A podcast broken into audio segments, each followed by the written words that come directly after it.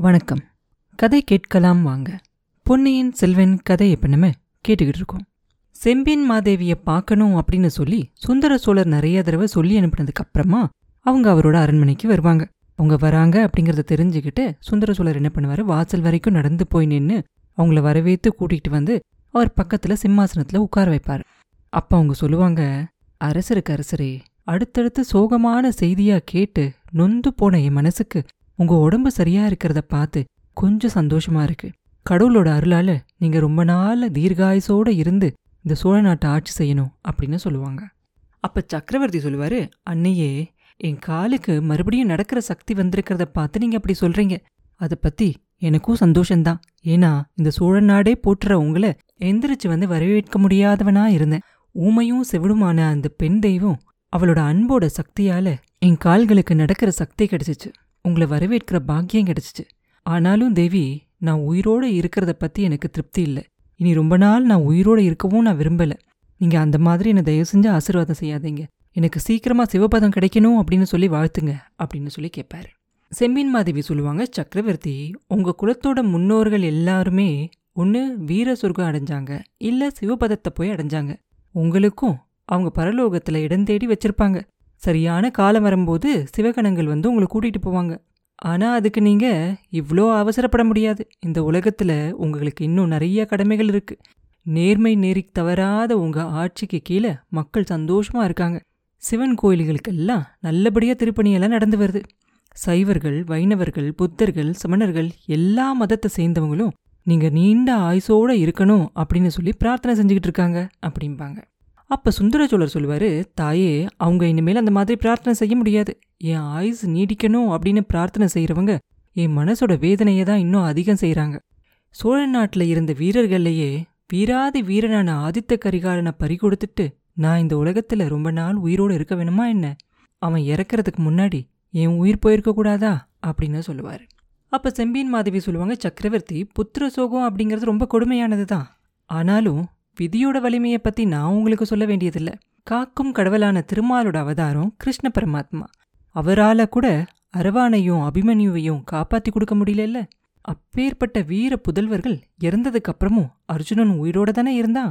பெத்த பிள்ளைக மேல ஆசை இல்லாதவனா அர்ஜுன மண்ணுயிரை காக்கிறதுக்காக நீ உன் உயிரை காப்பாத்திக்கணும் அப்படின்னு கிருஷ்ண பரமாத்மா சொன்னதை ஏத்துக்கிட்டு அர்ஜுனன் உயிர் வாழ்ந்தான்.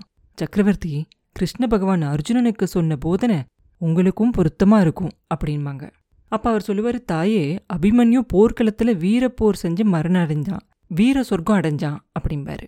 அதுக்கும் செம்பியன் மாதவி சொல்லுவாங்க உங்க பையனும் வீரத்துல அபிமன்யுக்கு குறைஞ்சவனே இல்ல. பன்னெண்டு வயசுல சேவூர் போர்க்களத்திலையும் பதினெட்டு வயசுல வீரபாண்டியனோட இறுதி போர்லயும் ஆதித்த கரிகாலன் செஞ்ச வீர செயல்களை இந்த உலகம் என்னைக்கும் மறக்காது. அபிமன்யுவை கடைசியில் பலர் சூழ்ந்துகிட்டு அவனை நிராயுதபாணியாக்கி அதர்ம யுத்தம் செஞ்சுக்கிட்டு கொன்னாங்க. அதே மாதிரி ஆதித்த கரிகாலனையும் தந்திரத்தால தனிமைப்படுத்தி சதிகாரங்க பலர் சூழ்ந்து நின்னு திடீர்னு தாக்கி கொன்னாங்க அப்படின்னு சொல்லுவாங்க. அவங்க சொல்லிக்கிட்டு இருக்கும் போதே சுந்தர சோழர் சொல்லுவாரு தாயே அவன் இறந்தது எப்படி அப்படிங்கறது மட்டும் நிச்சயமா தெரிஞ்சுக்க முடிஞ்சிச்சானா? அதுக்கப்புறம் என் மனசுக்கு கொஞ்சமாவது திருப்தியா இருக்கும் அப்படிம்பாரு. அதுக்கு அவங்க சொல்லுவாங்க நடந்து போனதை பத்தி எதுக்காக மனசை புண்படுத்திக்கணும்? கரிகாலனோட விதி முடிஞ்சிச்சு. வால் நட்சத்திரம் விழுந்துருச்சு. சோழ நாடு ஒரு மகா வீரனை இழந்துருச்சு. ஏன் எப்படி? அப்படின்னு விசாரித்து என்ன ஆக போகுது? அப்படின்னு சொல்லுவாங்க. அப்போ சுந்தர சோழர் சொல்வார் உண்மை தெளிவாகாததுனால யார் யார் மேலேயோ சந்தேகம் உண்டாகுது. தாயே பூமியை ஆதித்தேஷன் தாங்குற மாதிரி சோழ சாம்ராஜ்யத்தையே தாங்கி வந்தவரான பெரிய பழுவேட்டரையர் மேலேயே சிலர் சந்தேகப்படுறாங்க. வீண் பழி சுமத்துறாங்க அப்படிம்பாரு. அதுக்கு அவங்க சொல்லுவாங்க அவரையே கேட்டு உண்மையை தெரிஞ்சுக்கலாம் இல்லையா? அப்படிம்பாங்க. அதுக்கு சுந்தர சோழர் சொல்லுவாரு பெரிய பழுவேட்டரையரை கேட்க யாருக்கு தைரியம் இருக்கு? எனக்கு இல்லை தாயே எப்படியோ அவர் இதுல சிக்கிக்கிட்டு மனசு நொந்து போயிருக்காரு. என்ன நடந்துச்சு? அப்படிங்கிறத அவரா சொல்லாத வரைக்கும் அவரை யார் கேட்க முடியும்? அம்மா தக்கோலம் போர்க்களத்துல என் பெரியப்பா ராஜாதித்தர் யானை மேல இறந்து வீர சொர்க்கம் எழுதினார் இல்லையா? அதுக்கப்புறம் சோழ சைன்யம் சின்னா பின்னமாயி சிதறி ஓட ஆரம்பிச்சிருச்சு. ஓடின வீரர்கள் எல்லாரையும் நிறுத்தி மறுபடியும் ஒரு சைனியமாக்கி கண்ணரதேவன் படைய விரட்டி அடிச்ச மகாவீரர் பெரிய பழுவேட்டரையர் அன்னைக்கு அவர் அந்த மாதிரி செய்யாம இருந்திருந்தா இன்னைக்கு சோழ ராஜ்யமே இருந்திருக்காது. தக்கோலத்து போர்ல அவரோட திருமைனில அறுபத்தி நாலு காயங்கள் பட்டுச்சு. அப்படியும் அவர் சோர்வடையாம போர்க்களத்துல நின்னு வெற்றி அடைஞ்சார். அதுக்கப்புறம் அவர் போர்க்களத்துக்கே போகக்கூடாது அப்படின்னு கட்டுப்பாடு செஞ்சு தனாதிகாரி ஆக்கணும். அப்பேற்பட்டவரை என் அப்பாவுக்கு சமமானவரை நான் என்ன கேட்க முடியும்? அப்படின்னு சொல்லுவார். அப்ப செம்பியன் மாதவி சொல்லுவாங்க உண்மை வெளியாகிறதுக்கு வேற வழி ஒண்ணுமே இல்லையா? அப்படின்னு கேட்பாங்க. சக்கரவர்த்தி சொல்லுவார் வானர் குலத்து வந்தியத்தேவன் கரிகாலனோட உடலுக்கு பக்கத்துல இருந்தான் அப்படின்னு சொல்றாங்க. அவனை கேட்டு உண்மையை தெரிஞ்சுக்கலாம் அப்படின்னு நினச்சிக்கிட்டு இருந்தேன். அவனோ பாதாள சிறையிலேருந்து தப்பிச்சு ஓடிட்டான். இதை பத்தி சின்ன பழுவேட்டரையர் முதன்மந்திரி மேலே மேல குறை சொல்றதும் நியாயந்தான் அப்படிம்பாரு. அது வரைக்கும் குந்தவியும் அங்கதான் இருப்பா. எதுவும் பேசாம அமைதியா இருப்பா. இப்ப சொல்லுவா அப்பா அந்த வீரரை எப்படியும் கொண்டு வந்து ஒப்படைக்கிறதுக்காக முதன் மந்திரி பொறுப்பு ஒத்துக்கிட்டு இருக்காரே அப்படின்னு சொல்லுவான் அதுக்கு சக்கரவர்த்தி சொல்லுவார் குழந்தை இந்த மாதிரி முதன் மந்திரி நிறைய தடவை ஒத்துக்கிட்டு இருக்காரு. ஆனால் நிறைவேற்றுறது நிச்சயம் இல்லை. சம்பூரையர் மகன் கந்தன்மாறன் ஓடிப்போனவனை துரத்திக்கிட்டு போயிருக்கிறதா தெரிஞ்சுக்கிட்டேன். கந்தன்மாறன் அவ்வளோ முன் யோசனைக்காரன் இல்லை. ரொம்ப அவசர புத்திக்காரன். அதுலேயும் சம்பூரையர் குலத்துக்கு களங்கம் உண்டாகக்கூடாது அப்படின்னு ஆத்திரமாக இருக்கான்.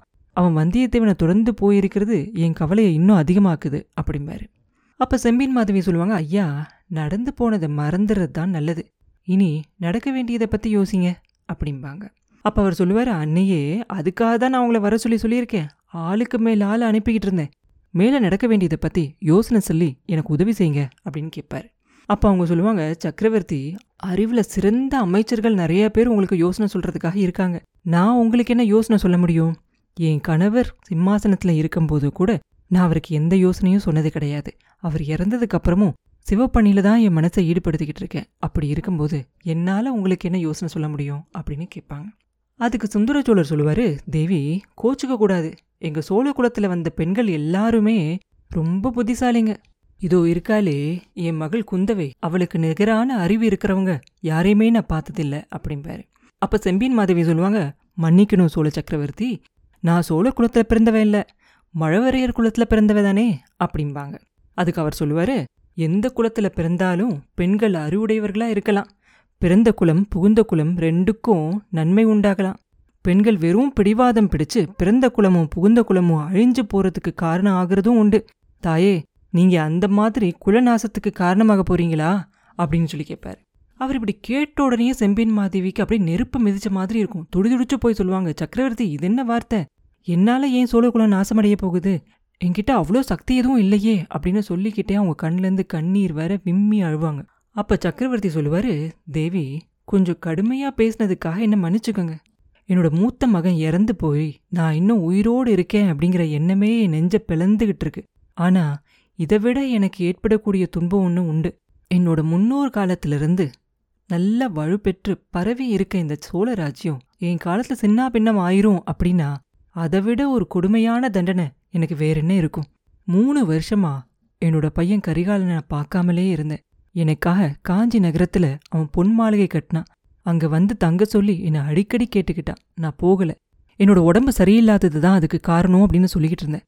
உண்மையான காரணம் அது இல்ல. நான் காஞ்சிக்கு புறப்பட்டு போனா பழுவேட்டரையர்களோட சிநேகத்துல அவநம்பிக்கை வந்துதான் நான் போயிட்டதா அவங்க நினைக்கலாம். மற்ற சிற்றரசர்களும் பெரிய அரசாங்க அதிகாரிகளும் நினைக்கலாம். அதுலேருந்து என்ன விபரீதம் வருமோ இந்த சோழராஜ்யத்துக்கு அப்படின்னு நினச்சி தான் நான் காஞ்சிக்கு போகலை. நான் போயிருந்தா ஒருவேளை என் பையன் கரிகாலை இன்னைக்கு உயிரோடு இருந்திருப்பான் அப்படிம்பாரு. அப்போ செம்பின் மாதேவி சொல்லுவாங்க மன்னர் மன்னா நீங்கள் எவ்வளவோ அறிவாளி. ஆனாலும் விதியை மாற்றி எழுத உங்களால் கூட முடியாது அப்படிம்பாங்க. அதுக்கு அவர் சொல்லுவார் ஆமாம் அம்மா விதியை என்னால் மாற்றியிருக்க முடியாது. ஆனால் என் பையனோட கடைசி காலத்தில் அவன் கூட இல்லாமல் போயிட்டோமே அப்படின்னு சொல்லி என் மனசு வேதனைப்படுது. அவன் மனசுல என்ன வேதனை இருந்துச்சு எதனால அவன் இங்க வராம இருந்தான் அப்படிங்கறத தெரிஞ்சுக்காமலே விட்டுட்டோமே அப்படின்னு சொல்லி என் மனசு ரொம்ப துடிக்குது. விஜயாலய சோழர் காலத்திலிருந்து வழி வழியா வந்த வீராதி வீரர்கள் எல்லாம் ரத்தம் சிந்தி உயிரை கொடுத்து ஸ்தாபிச்ச இந்த சோழ ராஜ்யத்தோட நலனை கருதி தான் நான் என்னோட சொந்த ஆசாபாசங்களை எல்லாம் வேரோட களைச்சி விட்டுருந்தேன் அப்படிங்கிறது உங்களுக்கு தெரியணும் அப்படிங்கிறதுக்காக தான் இதை சொல்றேன். ஆதித்த கரிகாலனை என்ன காரணத்தையாலோ தெரியல பழுவேட்டரருக்கும் அவரை சேர்ந்த சிற்றரசர்களுக்கும் பிடிக்காம போயிருச்சு. உங்க பையனும் என்னோட சகோதரனமான மதுராந்தகன் எனக்கு அப்புறம் சோழ சிங்காதனை ஏத்தி வைக்கணும் அப்படின்னு அவங்க எல்லாரும் முயற்சி செஞ்சாங்க. அவங்க அப்படி முயற்சி செஞ்சதுல தப்பொன்னும் இல்ல. மகாபுருஷரும் சிவஞான சித்திரமான கண்டராதித்தரோட புதல்வன் சோழ சிங்காதனை ஏறுறதுல எந்த விதத்திலையும் தப்பாகவே முடியாது. அவருக்கு எல்லா தகுதியும் உண்டு.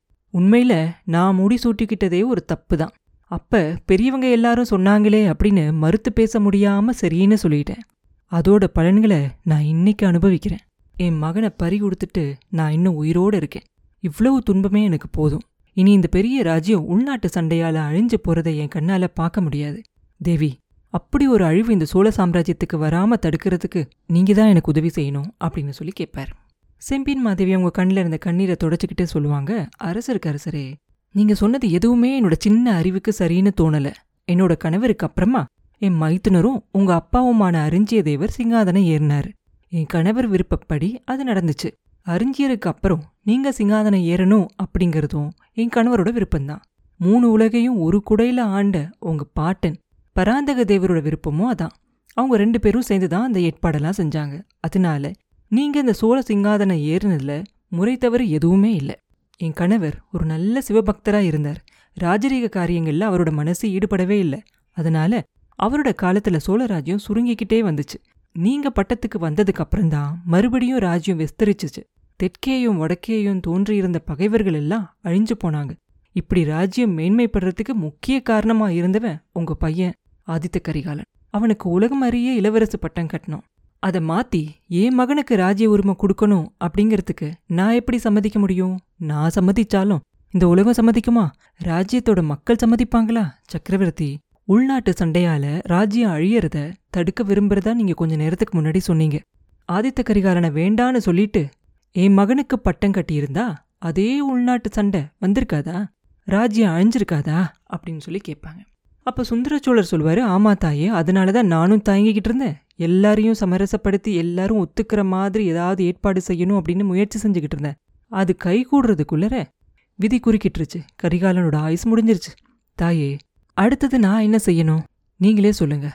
இந்த ராஜ்யத்தோட பொறுப்பை என்னால இனி தாங்க முடியாது. யார்கிட்டயாவது ஒப்படைச்சிட்டு கரிகாலனுடைய கடைசி ஆசையை நிறைவேற்றணும். அவன் எனக்காக கட்டியிருக்க பொன் மாளிகையில போய் தங்கி என்னோட கடைசி காலத்தை கழிக்கணும் அப்படின்னு நான் நினைக்கிறேன். இப்ப யாருக்கு பட்டம் கட்டுறது அப்படின்னு சொல்லுங்க. அருள்மொழியை காட்டிலையும் மதுராந்தகன் வயசுல பெரியவன். ஆனாலும் அருள்மொழிக்கு சித்தப்பா முறையில இருக்கவன். கொடும்பாலூர் வேளாரும் திருக்கோவிலூர் மலையமானும் அருள்மொழிக்கு பட்டம் கட்டணும் அப்படின்னு சொல்றாங்க. தர்மத்துக்கும் நியாயத்துக்கும் குலமுறைக்கும் விரோதமா இந்த காரியத்துக்கு என்னால உடன்பட முடியாது. இல்ல நீங்க தான் எப்படி உடன்பட முடியும்? அம்மா எனக்கு உதவி செய்யுங்க. மதுராந்தகனுக்கு முடிசூட்ட நீங்க சம்மதத்தை சொல்லுங்க. அதை வச்சுக்கிட்டு நான் சேனாதிபதி பெரிய வேளாரையும் திருக்கோவிலூர் மலையமானையும் சம்மதிக்க வைப்பேன். உங்களோட சம்மதத்தையும் அனுமதியையும் சொன்னா இந்த சோழ சாம்ராஜ்யத்தை காப்பாத்தின புண்ணியத்தை கட்டிக்கோங்க அப்படின்னு சொல்லி கேட்டுக்குவார். அப்ப செம்பின் மாதவி சொல்லுவாங்க ஐயா என் சம்மதத்தை கேட்க வேண்டாம். என் கணவரோட கட்டளைக்கு மாறா என்னால் நடக்க முடியாது. ஆனா ராஜீவ் விவகாரத்தில் நான் தலையிட மாட்டேன். மதுராந்தகனை கூப்பிட்டு அவனுக்கு சம்மதமான கேட்டு நீங்க என்ன செய்யணும்னு நினைக்கிறீங்களோ அதை செஞ்சுக்கோங்க அப்படின்னு சொல்லிடுவாங்க உடனே சக்கரவர்த்தி சொல்லுவாரு ஆமா ஆமா மதுராந்தகனை கூட்டிகிட்டு வர சொல்லி அவனோட சம்மதத்தையே கேட்டுற வேண்டியதுதான். அதுக்குன்னு நீங்க தான் உதவி செய்யணும். தேவி மதுராந்தகன் நீங்க அப்படின்னு சொல்லி கேட்பாரு சக்கரவர்த்தி. செம்பியன் மாதேவி அவங்க தொண்டை அடைக்க தழுதழுத்த குரலில் சொல்லுவாங்க மதுராந்தகன் எங்க? மூணு நாளா அந்த கேள்வியை தான் நானும் கேட்டுக்கிட்டே இருக்கேன். யாரும் பதில் சொல்லவே இல்லை. அரசே என் பையன் எங்க? கோட்டை தளபதி சின்ன பழுவேட்டரையரை கூப்பிட்டு கேளுங்க அப்படின்னு சொல்லுவாங்க. சக்கரவர்த்தி சொல்லுவாரு சின்ன பழுவேட்டரையர் உங்களை கேட்கணும் அப்படின்னு சொல்றாரு. நீங்களும் முதன் மந்திரி அனிருத்ரரும் தான் சேர்ந்து ஏதோ சூழ்ச்சி செஞ்சு மதுராந்தகனை மறைச்சு வச்சிருக்கிறதா குற்றம் சாட்டுறாரு. அம்மா இப்ப சின்ன பழுவேட்டரையரையும் முதன் மந்திரியும் கூட்டிட்டு வர சொல்றேன். அனுமதி கொடுங்க அப்படின்னு சொல்லி கேட்பாரு அப்படியே கூட்டிட்டு வர சொல்லுங்க நானும் அவங்களை கேட்குறேன் அப்படிம்பாங்க செம்பியன் மாதவி. அப்ப குந்தவை உடனே போய் வாசல் பக்கமா நின்று அந்த காவலர்கிட்ட சொல்லி அனுப்புவா. கொஞ்ச நேரத்துல எல்லாம் முதன் மந்திரியும் சின்ன பழுவேட்டரையரும் அங்கே வந்துருவாங்க. அப்ப சக்கரவர்த்தி சின்ன பழுவேட்டரையரை பார்த்து சொல்லுவாரு தளபதி சோழ நாடு போற்றி வணங்குற மூதாட்டி நீங்க கேட்ட அதே கேள்வியை கேட்குறாங்க மதுராந்தகன் எங்கே அப்படின்னு கேட்குறாங்க மதுராந்தக தேவரை பத்தி உங்களுக்கு தெரிஞ்சதை சொல்லுங்க. உங்க சந்தேகத்தையும் ஒழிவு மறைவில்லாம சொல்லுங்க அப்படின்னு சொல்லுவார். அப்ப சின்ன பழுவேட்டரையர் சொல்லுவாரு தேவியோட சிவபக்தி உலகத்துக்கே தெரிஞ்சது. சோழ நாட்டு மக்கள் அவங்கள நடமாடுற தெய்வமா நினைச்சு போற்றி வணங்கிக்கிட்டு இருக்காங்க. நானும் அப்படிதான் அவங்கள வணங்குறேன். நான் இப்ப அவங்கள குற்றம் சொல்றதா நினைச்சுக்க கூடாது. எந்த காரணத்தையாலோ தேவியார் அவங்களோட பையன் சோழ சிங்காதனம் ஏறக்கூடாது அப்படின்னு நினைக்கிறாங்க. இதுவும் எல்லாருக்கும் தெரிஞ்ச ஒரு விஷயம்தான். அவங்கள காட்டிலையும் அவங்க மகன் மேல மத்தவங்களுக்கு அன்பு இருக்க முடியாது. ஆனாலும் மர்மமா இருக்கிற சில விஷயங்களை தெரிஞ்சுக்க வேண்டியது அவசியமா இருக்கு. அதுலேயும் சக்கரவர்த்தி மதுராந்தகனை கொண்டு வா அப்படின்னு எனக்கு கட்டளை இட்டிருக்கிறதால என்னோட சில சந்தேகங்களையும் வெளியே சொல்ல வேண்டியதா இருக்கு. மூணு நாளைக்கு முன்னாடி இவங்களும் மதுராந்தக தேவரும் கோட்டைக்கு வெளியில போனாங்க. புஷ்ப திருப்பணி செய்யற சேந்தன் அமுதனோட குடிசைக்கு போயிட்டு அவன் உடம்பு எப்படி இருக்கு அப்படின்னு விசாரிச்சுட்டு வர்றதுக்காக போனாங்க. அதுக்கப்புறம் தேவியார் மட்டும்தான் கோட்டைக்குள்ள திரும்பி வந்தாங்க. கொஞ்ச நேரத்துக்கு அப்புறமா நானும் எங்க அண்ணனும் கோட்டை வாசலுக்கு கொஞ்சம் தூரத்துல நின்னு கொடும்பாலூர் வேளாரோட பேசிக்கிட்டு இருந்தோம். மதுராந்தக தேவரை பத்தி நான் விசாரிச்சுக்கிட்டு இருந்த சமயத்துல யானை பல்லுக்கு பரிவாரத்தோட சிலர் கோட்டைக்குள்ள நுழைஞ்சுக்கிட்டு இருந்தாங்க. மதுராந்தக தேவர் வாழ்க அப்படின்னு கோஷமும் விட்டுக்கிட்டு இருந்தாங்க. முதன் மந்திரி தான் அப்ப அதை சுட்டி காட்டினாரு. யானை மேல இருந்தவர் மதுராந்தக தேவர் அப்படின்னு சொன்னாரு. எனக்கு அதை பத்தி கொஞ்சம் சந்தேகமா இருந்துச்சு. அதுக்கப்புறம் சக்கரவர்த்தியோட கட்டளைப்படி கோட்டை காவல் என் வசத்துக்கு வந்துச்சு? என் அரண்மனையில தான் மதுராந்தகர் வந்து தங்குறது வழக்கம். அன்னைக்கு ராத்திரி அதை பத்தி நான் விசாரிக்கல. அடுத்த நாள் விசாரிச்சப்ப என் அரண்மனைக்கு வரல அப்படின்னு சொன்னாங்க. அதுக்கப்புறம் கோட்டை முழுசும் தேடி பார்த்தோம். யார் யாரையோ விசாரிச்சு பார்த்தோம். மதுராந்தக தேவரை பத்தி ஒண்ணுமே தெரியல. கோட்டைக்குள்ள வந்தவர் எப்படி மாயமா மறைஞ்சாரு? தேவியாரும் முதன் மந்திரியும் இப்ப நான் சொல்ல போறதுக்காக என்னை மன்னிச்சுக்கோங்க. அவங்க ரெண்டு பேரும் ஏதோ சூழ்ச்சி செஞ்சு மதுராந்தக தேவர் பயந்துக்கிற மாதிரி செஞ்சுருக்காங்க. இந்த நகரத்தை விட்டும் நாட்டை விட்டும் ஓடி போகிற மாதிரி செஞ்சுருக்காங்க அப்படின்னு நினைச்சு நான் பயப்படுறேன். நான் சொல்றது தப்பாக இருந்தா மறுபடியும் பெரிய பிராட்டி என்னை மன்னிச்சுக்கணும் அப்படின்னு சொல்லி சொல்லுவார். அப்ப செம்பியன் மாதேவி தழுதழுத்த குரல்ல சொல்லுவாங்க தளபதி நீங்க இப்ப சொன்னது சுத்தமான தப்பு. சிவபெருமானோட பாதங்கள் மேல சாட்சியா சொல்றேன். முதன் மந்திரி அனுருத்ரர்கிட்ட நான் சமீபத்துல என் மகனை பத்தி பேசவே இல்ல சூழ்ச்சி செய்யவும் இல்ல. அன்னைக்கு சாயந்தரம் நானும் மதுராந்தகனும் சேந்தனமுதனோட குடிசைக்கு போனது உண்மைதான். நான் அங்கிருந்து புறப்பட்டப்ப மதுராந்தகன் கொஞ்ச நேரம் கழிச்சு வரதா சொன்னான் அதுக்கப்புறம் நான் அவனை பார்க்கல. மூணு நாளாக நானும் அவனை தேடிக்கிட்டு தான் இருக்கேன் அப்படின்னு சொல்லுவாங்க. அப்போ காலாந்தகர் சொல்லுவார் தேவியார் சொல்கிறத நான் ஒத்துக்கிறேன். அப்படின்னா முதன் மந்திரி தான் இந்த மர்மத்தை பற்றி சொல்லணும் அப்படிம்பாரு. எந்த மர்மத்தை? அப்படின்னு கேட்பார் அனிருத்ரர் தேவியோட புதல்வர் காணாமல் போன மர்மத்தை பற்றி தான் அப்படிம்பாரு காலாந்தக கண்டர். அப்போ அனிருத்ரர் சொல்லுவார் தளபதி இந்த கோட்டை முழுசும் நீங்கள் நல்லா தேடி பார்த்ததா சொல்கிறது உண்மைதானே? அப்படின்னு கேட்பாரு ஆமாம் உங்கள் அரண்மனையை தவிர மற்ற இடங்கள் எல்லாத்தையும் தேடி துருவி பார்த்தாச்சு. அப்படிம்பார் காலாந்தக கண்டர் அப்போ அனிருத்ரர் சொல்லுவார் ஏன் அரண்மனையை மட்டும் விட்டு விட்ட காரணம் என்ன? அப்படின்னு கேட்பார் நீங்கள் சோழ சாம்ராஜ்யத்தோட முதன் மந்திரி அப்படிங்கிற மரியாதை காரணம்தான் அப்படிம்பாரு காலாந்தக கண்டர். அதுக்கு அனிருத்ரர் சொல்லுவார் ஆஹா அப்படின்னா உங்கள் கடமையை நீங்கள் சரியாக செய்யலை அப்படின்னு தான் அர்த்தம். போனால் போகட்டும் அப்படின்னு சொல்லிட்டு சக்கரவர்த்தி பார்த்து சொல்லுவார் சக்கரவர்த்தி உங்களோட பெரியம்மாவும் சோழ நாடு போற்ற சிவபக்த சிரோன்மணியுமான மூத்த எம்பிராட்டிய அவங்க பையனை பத்தி என்கிட்ட ஒன்றும் சொல்லல. நானும் அவங்களும் சூழ்ச்சி எதுவும் செய்யல. ஆனா ஒன்னு மட்டும் சொல்றேன். தேவியோட வயித்துல பிறந்த மகன் என்னோட மாளிகையில தான் மூணு நாளா இருந்தார். இப்ப இந்த அறையோட வாசல்ல வந்து உங்களையும் அவரோட அம்மாவை பாக்குறதுக்காக காத்துக்கிட்டு இருக்கார். அனுமதி கொடுத்தா கூட்டிட்டு வரேன் அப்படிம்பார். இப்படி முதன் மந்திரி சொன்ன உடனே அங்க இருந்த ஒவ்வொருத்தோட முகத்துலயும் ஒரே ஆச்சரியமா இருக்கும். உடனே சக்கரவர்த்தி சொல்லுவாரு முதன் மந்திரி இதன வேடிக்கை. தேவியோட புதல்வரை கூட்டிட்டு வரதுக்கு அனுமதி எதுக்காக கேட்கணும்? சீக்கிரமே வர சொல்லுங்க அப்படிம்பாரு. முதன் மந்திரி என்ன பண்ணுவார்? வாசல் பக்கமாக போய் கையை தட்டிட்டு மறுபடியும் உள்ள வருவார். அடுத்த நிமிஷமே சேந்தன முதனம் முன்னாடி வர விட்டுட்டு ஆழ்வார்க்கடியை நம்பி பின்னாடியே வருவான். இதை பார்த்த உடனே சின்ன பழுவேட்டருக்கு ரொம்ப கோவம் வந்துடும் ஆத்திரமா சொல்லுவார் முதன் மந்திரி கேலி பண்றதுக்கு ஒரு அளவு வேண்டாமா? அப்படின்னு சொல்லி கேட்பாரு. ஆனா செம்பின் மாதேவி அவங்களோட ரெண்டு கைகளையும் நீட்டிக்கிட்டு அவங்க முகத்துல அன்பும் ஆர்வமும் ததும்ப மகனே அப்படின்னு சொல்லி கூப்பிடுவாங்க. உடனே தளபதிக்கு ஒரே குழப்பமா இருக்கும். அப்ப சேந்த நமுதன் தாயே என்னை கூப்பிட இப்பயாவது உங்களுக்கு மனசு வந்துச்சு. அது நான் செஞ்ச தவத்தோட பயன்தான் அப்படின்னு சொல்லிக்கிட்டே அவன் கண்கள்ல கண்ணீரோட செம்பியன் மாதேவியை பார்த்து பக்கத்துல நடந்து வருவான்.